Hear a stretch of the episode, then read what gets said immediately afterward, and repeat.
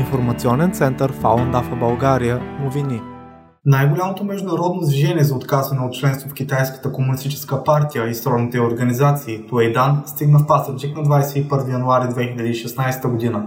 Целта на представителите на движението в България е да помогнат на китайците, живеещи в страната ни, да се откажат от членството си в Китайската комунистическа партия и прилежащите й организации, като ги запознават с деструктивния характер на комунизма.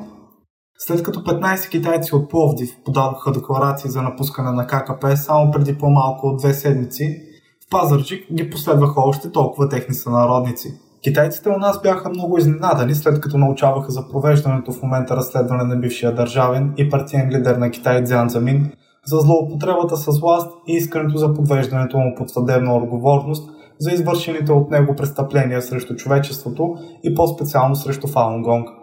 Дзян Замин е организатор и извършител на започналото през 1999 г. преследване на последователи на духовната практика Фаландафа в Китай. Преследването, осъществено от ККП, в си да унищожи практиката, приема разнообразни форми на репресии, сред които най-жестоката е насилственото отнемане на органи от живи практикуващи Фалунгонг. Това продължава и до днес.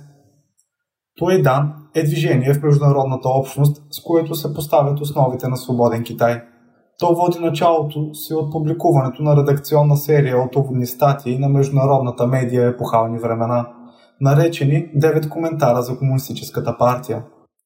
Те подробно разкриват историята на Комунистическата партия в Китай и всичките й кампании на репресии срещу собствения и народ.